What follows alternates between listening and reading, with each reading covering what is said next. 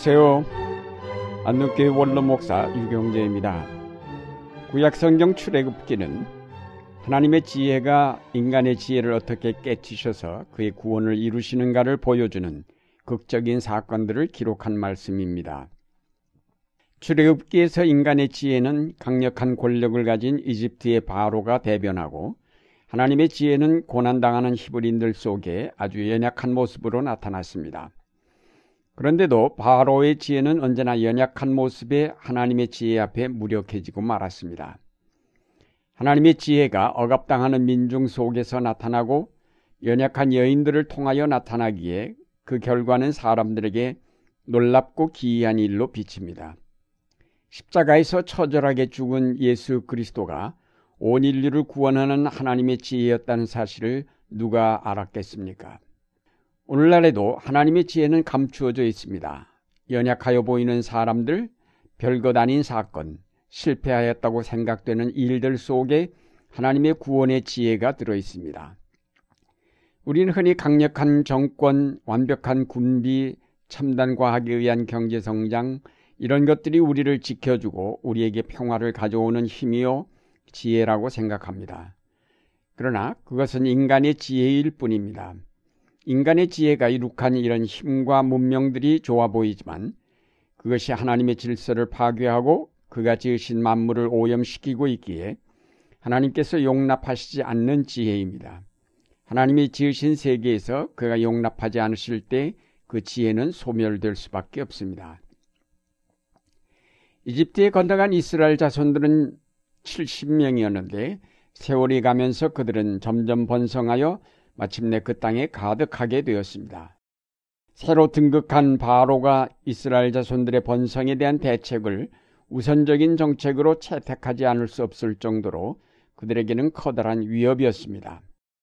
보라, 이스라엘 자손의 백성이 우리보다 많고 강하구나. 오라, 우리 모두 스스로 지혜롭게 하자. 여기서 우리라는 표현을 통해서 이것이 국가적인 대응책임을 말하고 있습니다. 다른 각도에서 보면 이집트의 지혜를 모아 이스라엘을 번성케 하시는 하나님의 지혜와 대결해보자는 것입니다. 바로는 강제노동을 통해서 이스라엘 자손의 번성을 막음과 동시에 비돔성과 라암세스성을 건축하는 이중의 이득을 얻기로 작정을 하였습니다. 그러나 이집트가 모든 지혜를 짜내어 만든 이 정책이 아무런 효과를 거두지 못하고 오히려 역효과를 가져왔습니다. 출애굽기 1장 12절에 보면 그러나 그들은 억압을 받을수록 그 수가 더욱 불어나고 자손이 번성하였다.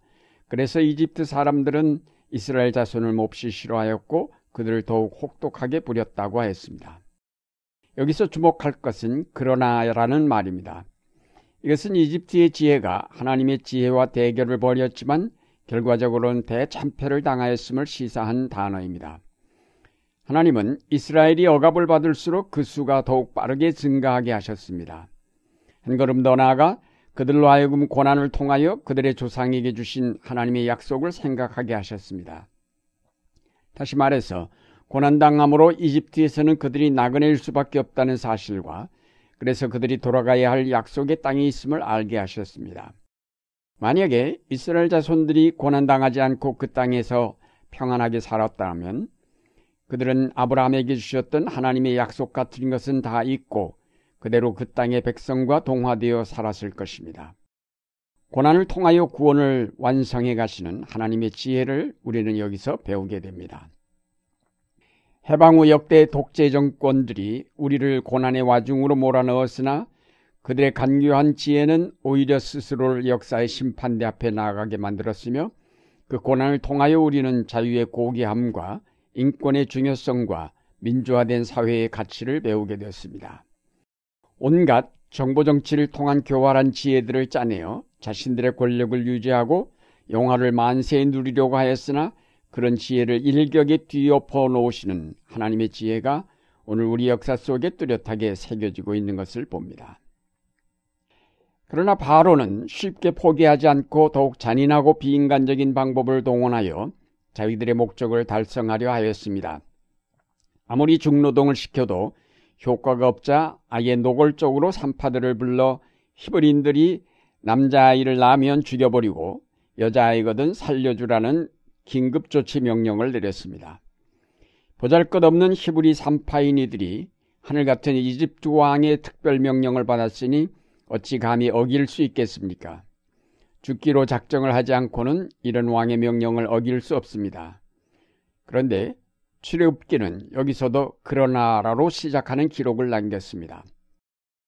1장 17절입니다. 그러나 산파들은 하나님을 두려워하였으므로 이집트 왕이 그들에게 명령한 대로 하지 않고 남자아이들을 살려두었다. 산파들이 왕의 명령을 따르지 않은 이유로 하나님을 두려워하였다라는 사실을 들었습니다. 하나님을 두려워하였다라는 말은 눈에 보이는 이집트 왕보다 하나님을 더 두려워하였다는 말입니다. 따라서 왕의 명령보다는 하나님의 명령을 따르는 것이 당연하다고 판단을 하였기에 산파들은 남자아이를 그대로 살려주었습니다. 이 때문에 비록 자기들이 죽음을 당할지는 몰라도 하나님께는 상급을 받을 것이라는 확신이 있었던 것 같습니다. 보잘것없는 히브리 여자 속에 이런 놀라운 믿음이 자리 잡았다는 이 일은 참으로 기이한 일입니다. 당장 눈앞에 보이는 막강한 권력보다는 보이지 않는 하나님의 왕권을 더욱 크게 중하게 볼 줄 아는 지혜야말로 모든 지혜에 뛰어나는 지혜라는 사실을 성경은 증언하고 있습니다. 바로는 그 산파들을 불러서 꾸짖었습니다. 어찌하여 너희는 이런 일을 할 수 있었는가? 어찌하여 너희는 산의 아이들을 살려줄 수 있었는가? 여기에 나타나는 어찌하여라는 말은 단순히 이유를 묻는 의문사만이 아닙니다. 그것은 사건의 진상을 캐보는 의미도 있지만 동시에 상상도 할 수 없었던 일이 일어났을 때의 당혹감과 놀라움을 나타내는 뜻도 있습니다. 그야말로 저 땅의 버러지 같은 히브리 여자들이 감히 하늘 같은 왕의 지엄한 명령을 어기다니 정말로 있을 수 없는 일이 벌어진 것입니다. 그야말로 어처구니 없는 일이어서 왕은 어찌하여 이렇게 하였느냐고 묻고 있는 것입니다. 그러나 왕의 신문에 대한 산파들의 대답은 더욱 지혜로웠습니다. 히브리 여인들은 이집트 여인들과 같지 않습니다. 그들은 기운이 좋아서 산파가 그들에게 이르기도 전에 아기를 낳아버립니다. 산파의 이런 지혜로운 대답에 대하여 이집트 지혜의 대변인인 바로 왕도 할 말이 없었습니다. 이번에도 산파들을 통하여 대변된 하나님의 지혜가 바로의 지혜를 능가하였습니다. 성경 기자는 바로가 산파들을 왜 처벌하지 않았는지에 대해서는 아무 말도 없이 다만 하나님께서 산파들에게 은혜를 베풀어 주셨으며 그들의 집안을 번성케 하셨다고 기록하였습니다. 지혜가 없는 자들이 자기들의 주장을 관철하는 방법은 주로 폭력입니다. 지혜 없는 통치자일수록 자기 권력을 절대화하면서 그 권력으로 언론을 봉쇄하고 비밀히 자기들의 음모를 획책합니다. 통치자뿐만 아니라 지혜가 없는 부모일수록 자녀들에게 권위주의적인 부모가 되려 합니다. 사람의 지혜가 짜내는 방법이란 것이 대체로 지혜가 아니요 오히려 어리석음임을 알게 됩니다. 과학의 발전이 인류의 문명을 가져왔지만 그것이 행복을 가져온 것은 아닙니다. 오히려 그 때문에 이 자연이 파괴되고 그것은 인류의 불행을 가져오고 있음을 알게 되면서 인간의 지혜가 결국은 어리석음이었음을 깨닫게 된 것입니다. 사랑하는 여러분, 이 시대에 진정으로 지혜로운 자가 누구이겠습니까? 진정으로 지혜로운 자는 하나님을 경외하는 자입니다.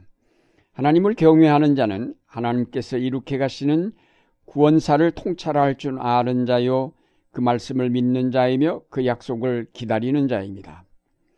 우리가 어떤 상황에 있든지 하나님을 경외하며 예수 그리스도의 복음을 믿을 때 우리는 이 시대에 진정으로 지혜로운 하나님의 자녀가 됩니다. 이제 어리석음이 지배하는 이 사회 속에서 하나님을 경외함으로 진정한 지혜를 얻는 여러분들의 생활이 되시기를 바랍니다.